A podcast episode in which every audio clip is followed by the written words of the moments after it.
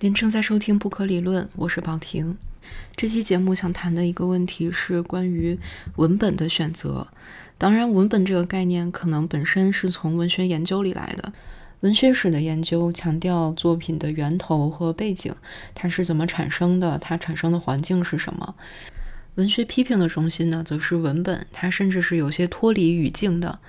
它是去围绕着文本进行分析、进行解读。有的时候，你可能是在揣测作者的意图，作者自己的哲学，他作者到底在传达什么一个信息给读者。但是也有的时候，你因为借助某种工具，比如一个理论框架，其实你的分析的核心是要提出一个自己的观点，跟作者要表达什么观点没有太大关系。当然，所谓的文学史研究和文学批评，它可能并不存在一个非常清晰的界限，或者说基于揣测作者观点的研究和表达自己观点的研究，可能也不存在很清晰的界限。但我想说的是，文本这个东西在我们的生活中其实是无处不在的。比如说，你去电影院看完一部电影，然后发表了一些自己的看法，其实你也是在做某种意义上的文学批评，只不过可能你的观点体系不是那么的系统。因为，呃，文学批评它的核心就是你有某种的视角，你用一种特定的方式去看一个作品，去看一个文本，然后。这个其实回到了困扰我很多年的一个特别基础性的问题上，就是有时候文本的选择，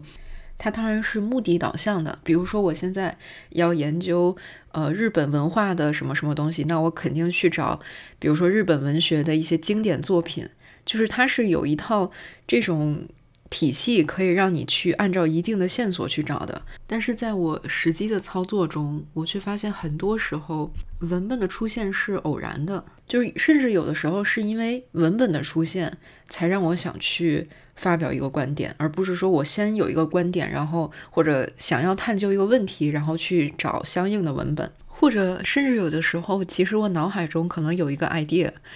然后我就去随便去读。结果好像看到什么文本都有点那个 idea 的那个意思，我不知道，可能在学术研究中，我说的后面这种文本的寻找方式可能是合法性很低的，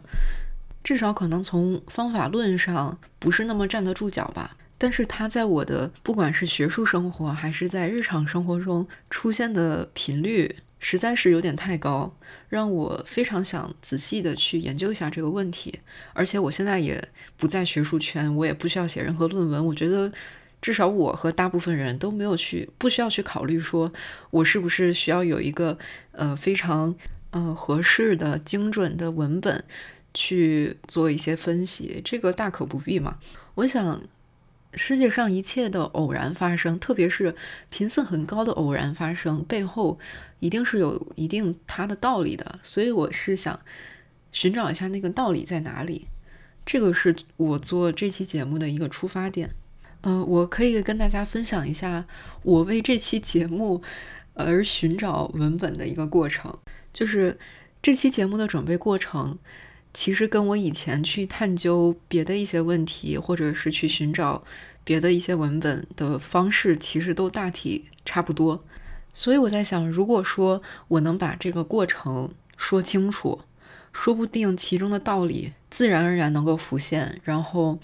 呃，这期节目就成为了一期能够自我解释的节目。在一开始令我困惑的这个问题，也许能在最后自然而然的解开。呃，虽然在我录节目的此刻，也就是我录到大概四分钟的时候，还完全不知道结果会怎么样。或许啊，或许这一切都要从诺兰的电影开始说起。大家都知道最近《信条》上映了嘛，然后我也呃不可免俗去电影院看了两次。当时看完电影回来，然后我就在微博上刷到一个博主叫有杯榛果拿铁，他发表了一篇关于这个电影的评论。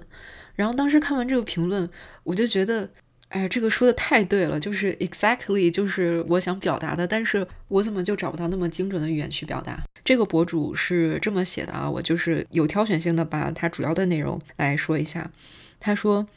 诺兰拍这么多年电影，想表达的核心事实就一个，即自由意志与宿命论的合一，这也是特德·江反复表达的事实。时间并不存在，时间是我们生活的坐标轴之一。坐标轴真实存在吗？不，坐标轴是一种描述的方式。自由意志与宿命论的合一是一个很现实的真相，它牵出了信念的重要性，引导我们做好生活中所有的决策。我决定，并且我相信，未来的我成为了我理想的人，过着我理想的生活。那现在我就开始一笔一画完成我的未来。然后这个博主还说，嗯，其实诺兰他就是想传达这样一个事实，包括别的人，不管是写小说也好，还是别的艺术家用别的艺术形式去表达，他他们其实都是在传达这种事实。这个事实是世界上的一些人他们所找到的一个属于自己的事实。所以通过一定的方式去传达出来。所以说这个博主他不是在评价电影的好坏，而是只是点出来这个事实是什么。我们暂且不论，就是说他所说的这个事实到底是不是一个事实，或者说你同不同意他的分析，我觉得这个都不是很重要。当时我的第一感受是他的这个分析真的非常非常的精彩，而且真的说的非常到位。就是我一种朦胧感受到的东西说不出来，但是人家就能说出来，这种感觉，这个是其实诺兰的电影给我的一一贯以来都是这种感觉。比如说在《星际穿越》里面，它整个故事就是有一股神秘的力量，冥冥之中在帮助你，但是最后发现那个其实是来自未来的你在帮助你。然后比如说《记忆碎片》里面，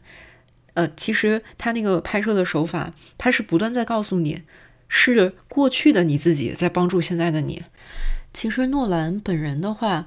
他可能没有非常明确的自己的一套哲学，说我就是相信呃宿命论还和自由意志的合一。他可能本人并没有非常明确的往这个方向去想过。呃，但是他曾经在那个就是许知远去采访他的时候，他就说他的创作其实一直以来是靠一种直觉。如果说他真的有某种他的哲学，那么他相信这种哲学会在他的这种直觉的创作中自然而然地展现出来。包括呃《信条》这部电影，网上会有很多剧情的解析，然后还会有一些人他会去质疑说，其实你这个剧情里面有很多 bug 呀。比如说，就是最后战争里面红队和蓝队炸毁楼的那个时候，呃，如果说按照电影里面那个物理的规律去推断的话，呃，这个楼的过去和未来都是被炸毁一半的，只有在红队和蓝队交汇的那个时间的中心点，那个时候才是完整了一瞬间，等等的，或者说，就有有些人会问那个。呃，为什么有的时候回到过去需要戴氧气面罩，有的时候又不用戴？呃，然后又有一些人又出来说，这个电影说了，说 feel it，而不是去想它，是 feel it，你就不要去纠结这么多了。但是就自从我看了那个博主他的那个评论之后，就是就所有这些问题就都迎刃而解了。比如说玻璃上的弹孔是什么时候产生的？就是那个呃两个男主角互相打的时候，那个逆向的男主他不是打了几个弹孔吗？正向的男主角他进去的时候，不仅不就已经存在在那儿了吗？那这个最初到底是什么时候有的呢？那当然就是当因产生的时候，就是在因果决定论里面，因产生的时候，那个弹孔就出现了呀。也就是说，当男主角他的某一个行为，呃，决定了他在未来。会回到这个地方的时候，那个弹孔就出现了。而我觉得这个问题的精髓就在于音的产生，它太复杂了。就是它可能不是一件事儿决定了另一件事儿，或者说一件一件事儿进行到了百分之八十，那么另一件事儿它的发生的概率就是百分之九十九。然后再随着某些其他的因素的累积，然后最终。这个因就形成了百分之百，就是它的这个过程肯定没有办法用这样的方式去描述，而是一种，就是可能就是黑匣子吧，就是你不知道它是怎么运作的。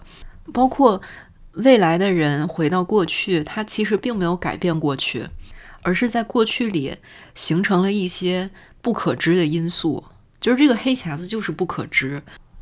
所以说，你或许可以说这个弹孔的形成就是违背物理规律，我觉得这也无可厚非，毕竟这是一个虚构的东西嘛。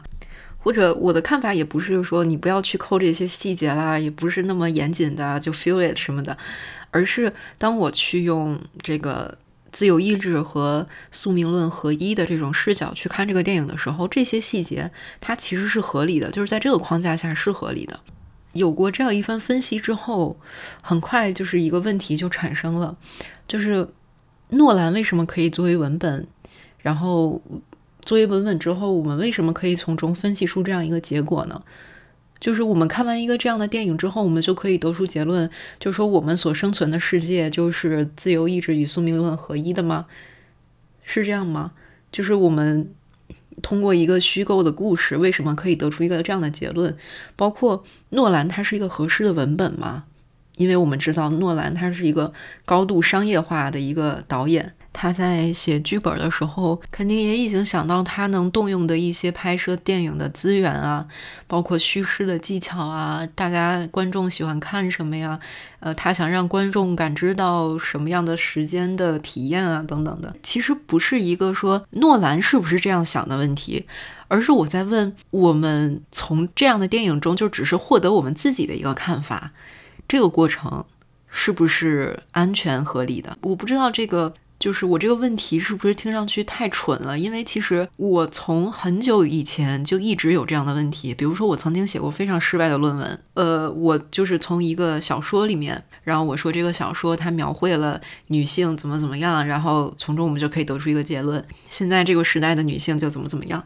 然后就在想，我从一个文本中，而且就是一个 random 的一个小说，它不是说什么文学经典，而是就是当代的一个随便的一个小说。我真的能得出这样的结论吗？就是文本的可信度，特别是这个文本它还是一个虚构作品的时候，它可以让我们挖掘的东西，这个边界到底在哪里？包括比如说，就像那个博主，包括我自己，其实内心也会这样比较。就是比如说诺兰和他以前的自己的作品，然后还有特德江，然后还有比如说像一些美剧什么《Devs》这些，就大家都会互相去比较，然后可能从这些作品中可以得出一个。就是像刚才那位博主说的，呃，自由意志与宿命论合一的这么一个结论，但也只是刚好我看了特德江，刚好我看了诺兰，刚好看了这个那个。那如果我刚好看的不是这些呢？我是真的觉得我的问题很蠢。但是它确实是困扰了我多年的一个问题，包括就是在我之前写我别的论文的时候，就是对我来说其实已经是一个很大的 project，我应该以一种比较系统的方法去对待我那个论文，但是我依旧会遇到这种情况，就是很久以前我在豆瓣上标记的一本书，然后我出于兴趣去读了，然后那是一本关于时尚的书，然后我就在那本关于时尚的书里面。就读出了一些跟后人类理论相关的东西，然后我就把它写到了我的论文里面。然后我就在想，这个事情偶然性也太高了。就万一我出于兴趣读的是豆瓣上标记的别的一本书，那是不是那里面也会有一些东西？就是这种潜在的可能性实在是太多了。就我随便读一本，它里面都有一些我想要的东西。那还有那么多我没有读的，那那里面是不是有更多我想要的东西？所以这个文本在哪里？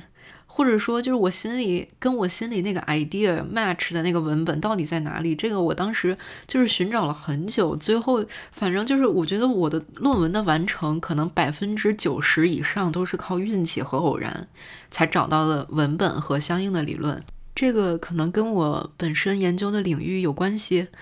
或者就是因为我实在是太过于学渣，我不知道，我真的不知道。但是不管怎么样，反正最后我。完成了这件事，这是事实。可能就是我过去的这种经历，当然不只是写论文，还有别的很多事情，其实也是一样。就是过去的这些经历，让我今天 产生了一种自由意志与宿命论合一的这种观念。然后，当我又偶然看到诺兰的电影的时候，然后又看到一个博主精确的说出了这种观点的时候，我就觉得很 match。可能我现在会觉得说。比如说重复十遍，我可能某一天走进图书馆，从书架上拿下来十本不一样的书，那么最终我的论文里就会出现十种不一样的内容。但是或许我拿下来的那一本书，它就是注定好的，就是前面的某一个时刻，就是前就是这些因已经全部都铺好了，然后最终等着我去书架上拿下来那本书，形成了一个果。所以就是诺兰的这个电影让我想到这些事，让我去想想要探究这个文本的问题的时候，我又从书架上拿下了几本书，然后神奇的是，我在这几本书里面都找到了答案。然后我先说一下我拿下来的是哪几本书，以及我把它们拿下来的这个原因啊，就是把它们拿下来的原因我还是非常清楚的。一共是有四本书，有一本其实不是拿下来的，而是一直就在我桌子上放着的，因为那个第这本呢是阿冈本的散文的理念。呃，就是这本书是我买了一批新书，完了，呃，这本是最薄的，然后我大概翻了翻，就里面都是一篇一篇很短的小随笔，然后我就把它放在桌上，因为我之前上一期节目做的是那个跟阿冈本的《The Coming Community》的内容相关嘛，然后就想再温习一下阿冈本。然后我就想放在桌上随手看看，也许还挺不错的，又很短，对吧？但其实真正去读它，是因为某一天我要出门，然后坐很久的车，我就想出门前就随便拿一本书，然后因为它在我桌子上，我就随手急着出门就把它装进包里，然后在路上就给看了。在阿甘本的这个学术书写里面，可以看到他其实用了各种各样的文本，像之前已经提过的巴特比这个来自于小说的人物。他还用了比如但丁的小说，还用了民间的一些寓言，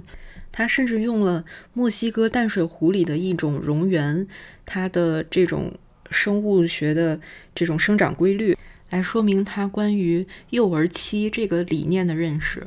他并没有对这些文本，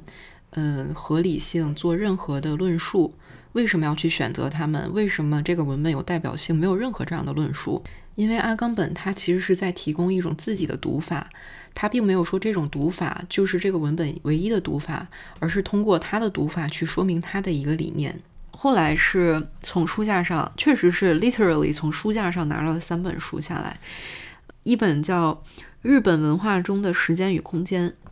就是为什么拿这本书呢？因为我是想。就是你看这个书的标题，它就是一个很明确的研究主题，所以我想看看它里面到底选了什么样的文本去解释日本文化中的时间与空间。然后翻了一下，嗯，果然就是比如说像《源氏物语》啊等等的。拿的第二本，呃，也是之前买的一本新书，叫《此时怀抱向谁开》，是一个学者叫袁一丹，然后他写的，呃，关于历史的一些学术随笔。他去写历史的话，应该也会挑选一些文本。我想看看他是怎么挑选文本的。然后还有一本书叫《理论的幽灵：文学与常识》，其实是我在看阿冈本那本书的时候，然后我看到那本书的序言介绍，就是这套书它是有一个系列，然后刚好这个系列我有一天在豆瓣上去点进去看了一下，然后其中就有这个《理论的幽灵》，然后我就当时就想，哎，这个我书架上是有的，然后所以看到这本书我就。就把它拿下来了。我然后我想，这个文本这个概念应该跟文学理论也是有些关系的吧，所以就把它拿下来，就拿拿下这三本书，加上桌上这一本书。然后其实这样想想，就是我从书架上拿下来这些书，都是有一定原因原因在里面的。包括我最初为什么会买这本书，也是有原因的。比如说当时可能刚好看到网上有谁去推荐了这本书，或者是。刚好那本书打折，甚至就是凑一个满减的一个价格，刚刚好。然后我依旧像当时那个写论文的我一样，通过一系列的偶然，我手头就有了这么几本书。我感觉我从这三本书中得到了一些关于答案的招式，但同时我又不知道我书架上其他那些书里有没有答案，我没有买过的书里面有没有答案。我想肯定是有的。但是那个答案会比我现在得到的答案要好吗？我不知道，我心里没有底。我先说说看这三本书给了我什么样的答案吧。先说一下《此时怀抱向谁开》这本书吧。然后，嗯，我一开始打开它就先看了一下目录，然后在目录里面，我立刻就被一个标题吸引了。这篇文章叫《弥散性思想：一种模糊史学》，读王范森《思想是生活的一种方式》。要说为什么被它吸引呢？可能我被“弥散”和“模糊”这两个词所吸引吧。另外就是其他他的其他的文章标题，呃，他提到那些人啊，比如说赵元任啊、周作人啊、呃钱玄同啊，然后北平沦陷啊，都是特别具体的一些主题。而这篇文章可能看上去比较像方法论吧。袁一丹在这篇文章里面主要引用了王范森他在自己的谈思想史的这个文章里面的一个概念，叫做降一格，就是思想史要降一格，把思想史去哲学化，就是说思想史不能总是停在最上层，比如说那些经典啊大家，而是应该把目光向下去看一下经典周边的东西，或者是一些民间的东西。要从中心降到边缘，要从中央降到地方，要从书斋降到街头。袁一丹总结这种降一格的思想史，是具有流动性、含混性、不确定性，像雾、像线又像风。线是一种，呃，就是介于雪和冰雹之间的一种固体。袁一丹写他之所以沉迷于王范森的文字，是因为，呃，他的思想无不呈现出一种正在思考的状态，它不是一个封闭的成品，而是正在，就是他有他的眼光和思考的轨迹在里面。然后我就去找了王范森的书去读了，呃，其实我就是在最近最近这一段时间意识到一个特别特别重要的事情，就是。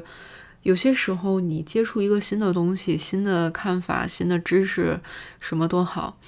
嗯，就是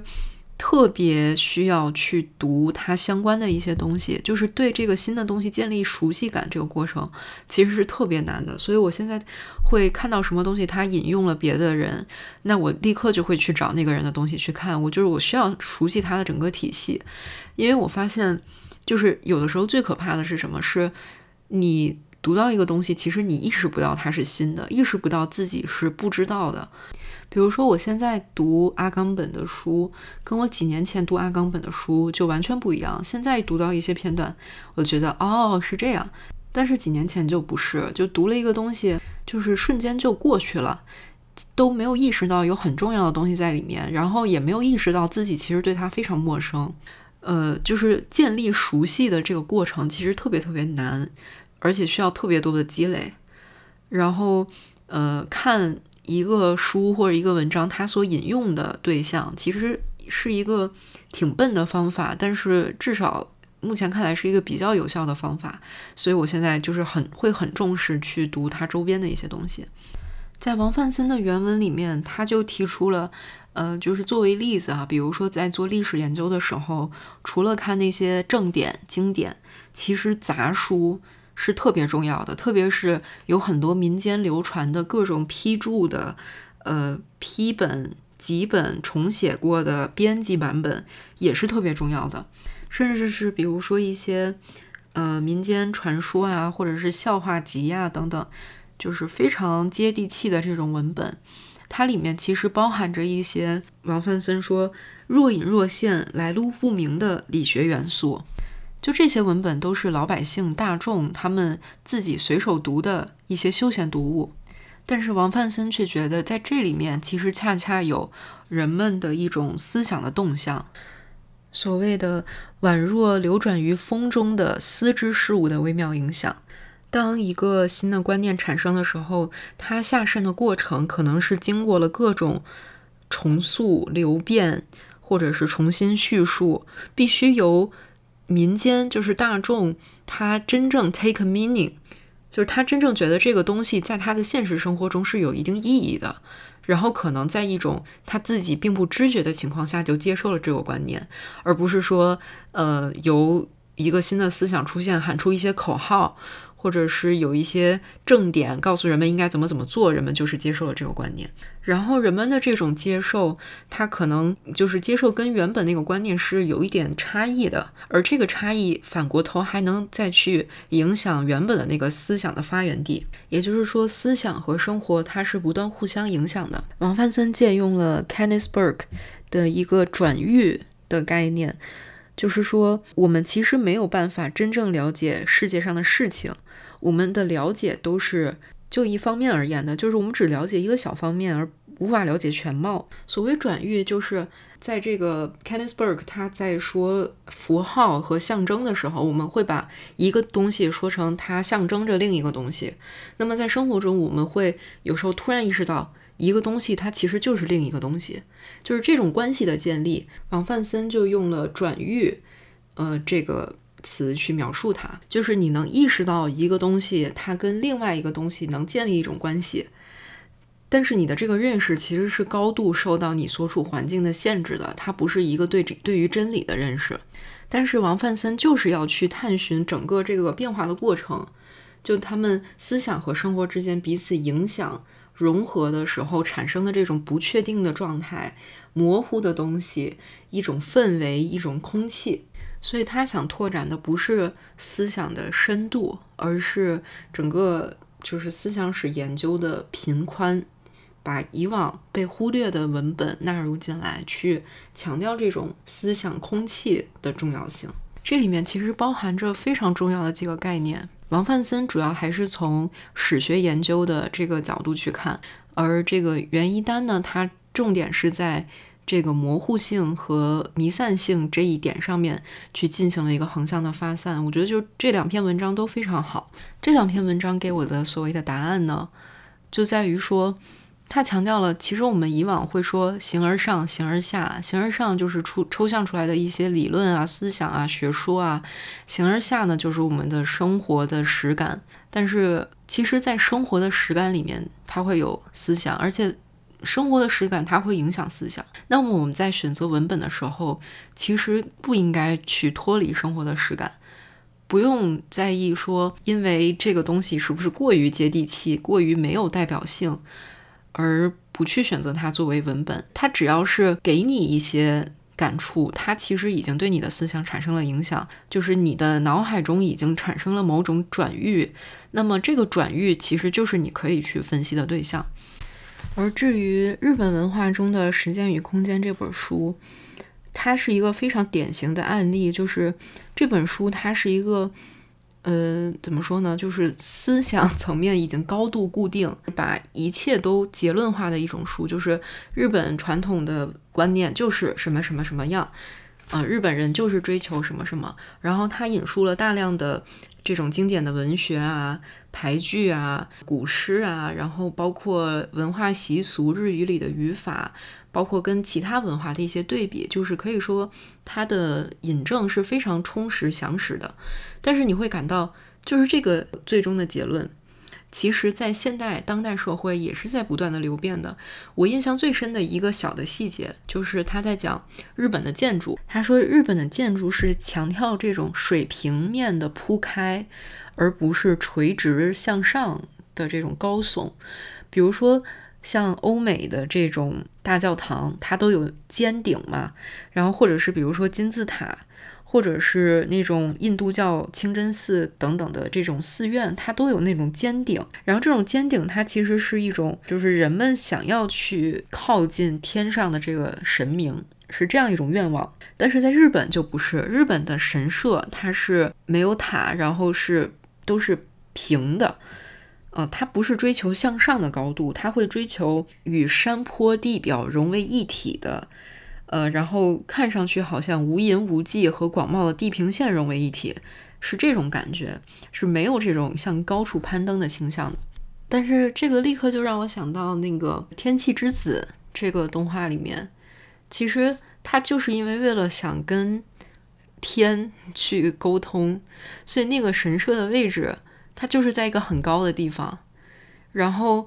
那个动画里面非常有标志性的一个场景，就是大家要去攀登那个已经废弃的那个大楼，就是哪怕那个路都已经阻断了，还要不停的往上攀登，就是为了去接近天。但是显然，我刚刚用的这个例证的文本，跟这本书里面所用的文本是截然不同的两个类型。如果说这本书它给我提供某种答案的话，它其实是给我画了一条非常清晰的线，而沿着这条线，我愿意去画很多点，散乱的点，或者是画一些虚线，围绕在它周边。嗯，是这种感觉。至于《理论的幽灵》这本书，嗯，我先描述一下这本书的性质啊。它是一本有点像是文学理论关键概念的基础入门书，但是它其实又不是那么入门，它的语言其实是有一定门槛的。而且越是基础性的问题，其实越是很大的问题。如果说你单纯去介绍某一个理论，那其实非常好介绍。但是如果你去讨论，比如说什么是文学作者的功能、读者的功能。就这些都是很大很大的问题，但是这本书恰恰就是介绍这些非常基础性的问题，所以我个人觉得读起来还是相当有难度的。不过刚好，因为我的问题其实也是一个非常基础的问题，就是什么样的文本才能算得上，呃，值得我们去产生思想的文本？这个文本如何被我们寻找到？然后我们对这个文本加以自己的各种稀奇古怪的看法，这样做合不合理？我的问题大概是这样的，然后这本书给我的答案呢，从这些非常基础的概念去入手，它同时也介绍了文学批评整个发展的过程。人们经历过，比如说在十九世纪有过那种阶段，就是文学就是体现美德、体现人类伟大的品质，然后文学批评就是要去发掘这些品质，然后或者是。也有过，就大家讨论经典是什么的时期。理论的特点就是在于，其实理论和反抗，就是理论和反理论这两个东西是一直在共生的。当一个观念出现的时候，不久就会有一个抵制它的观念或者是一个悖论出现。比如说，大家去强调作者，然后又去说作者死了。理论的幽灵，它的作者他描述了这么多文学批评各个。各个流派、各个呃历史阶段，它的这种变化，他就是想说，理论和常识之间就是在无休止的在对抗。他甚至提出一个观点，就是我们对待理论，当然不是说不要不认真的去对待理论，但是其实可以把理论当做一种文学去看待。就是说，你不要抠字眼儿，说他这里逻辑不对，那里逻辑不对。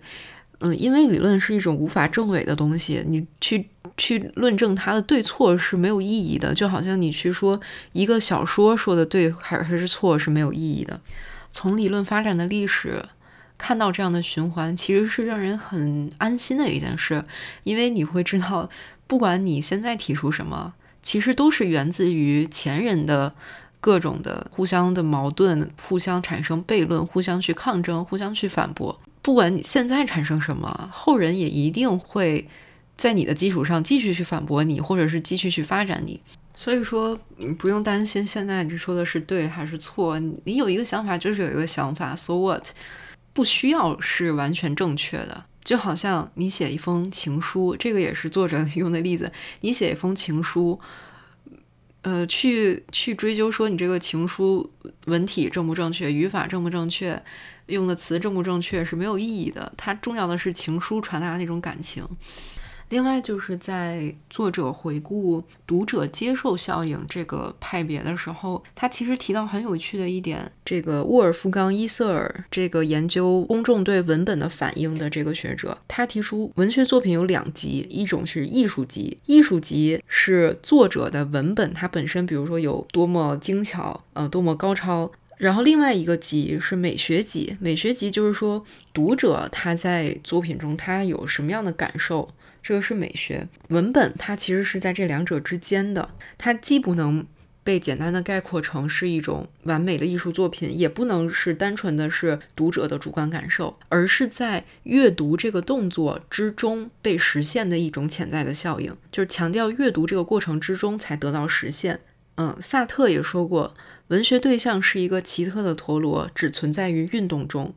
想要它显现，就必须有一个具体的行为，那就是阅读。阅读持续多久，对象的生命便持续多久。我最近又看了一遍《盗梦空间》，然后里面有一个细节让我很在意，就是莱昂纳多那个角色，他刚刚招募了 Ellen Page 那个小小女孩的时候，就是要给她讲述这个造梦是一个怎么样的过程嘛。然后他就在纸上画了一张图，就说这个造梦是人创造和感知同时在进行的这么一个过程。莱昂纳多在纸上画了两个箭头，构成了一个圆，就是创造引导向感知，感知又引导向创造。创造和感知既是作者和读者的位置，也在强调梦的经验过程。也就是说，梦其实是假的，但是你的梦里的感受是真的。一切的真实都在于你经验它的过程。就像萨特说的“旋转的陀螺”，那个陀螺一直在运动，一直在转，就说明创造和感知的互相影响的这个经验过程是一直在持续。然后在《盗梦空间》里面，这样的一个转运又建立了。文本它不是一个需要去定义的对象，而是需要被体验的一个效应。当我在看《盗梦空间》的时候，我看的不再是，就是我觉得他讲的是一个什么什么故事，然后有到底有几层梦，这个剧情到底是什么，而是他展现给我的，就是他让我建立了一个这样的联系。盗梦就是一层一层去进入梦的过程，其实就是作者和读者之间的这个效应的体现。正如这个理论的幽灵的作者他说，文学的对象既不是客观文本，也不是主观体验，而是一个潜在图式，一个由空白、漏洞和不确定因素构成的潜在图式，类似于某种程序或者乐谱。换言之，文本说教，读者建构。一切文本都含有大量的不确定之点，比如说断层、空缺，需要我们通过阅读来修复和消解。其实文本就是一种你去经验它，它才存在的东西。在这个过程中产生的一切的所谓的上层思想，可能在你经验的过程中并不是那么的明确。即使你觉得很明确，可能当你说出来的时候，又会觉得它是不是会太没有道理了？回到最初的那个问题。诺兰的电影，它作为文本，让我去思考自由意志与宿命论的合一，以及作者和读者之间的阅读效应是不是合适的。我不知道在我的这个分析的过程中，有没有真的达到这个自我解释的效果。因为其实自由意志与宿命论的合一，以及作者和读者之间的阅读效应，就是这个问题的答案。诺兰的电影作为文本，它有非常多的不确定性和空白的地方。给了读者主观建构的空间。那么换成是别的文本，比如说你刚好去看了一个别的电影，或者你刚好去看了任何别的一本书，它一样会存在这样的空间留给你去建构。我又在想那个因形成的那个黑匣子的问题，就是我们所有在日常生活中产生的这些对一个文本主观的建构，可能我们根本就没有办法用准确的语言去描述它，甚至我们都无法。呃，公开的去发表它，但是某种因也已经埋下了。然后正是这种在每一个人身上发生的对一个文本的主观的建构，然后构成了一个时代的思想的流变。就像王范森说的，思想史其实就是生活史，两者是合一的。思想是生活的一种方式，思想有生活性，生活也有思想性。那么你选择的文本，它来自于生活，这个绝对是合理的。如果说我们的生活是一个往前开的火车，就是我们大的这个观念是不不变的，它是一直往前开，不会往后开。呃，但是我们遇到的文本，我们的思想，会让这个火车可能稍微往左偏一点，或者往右偏一点。我思故我在和我在故我思二者在互相的形塑。以上就是本期节目内容。关于节目的信息，可以在网站以及节目的 show notes 里面查找到。不可理论带你用理论理解生活。我们下期节目再见。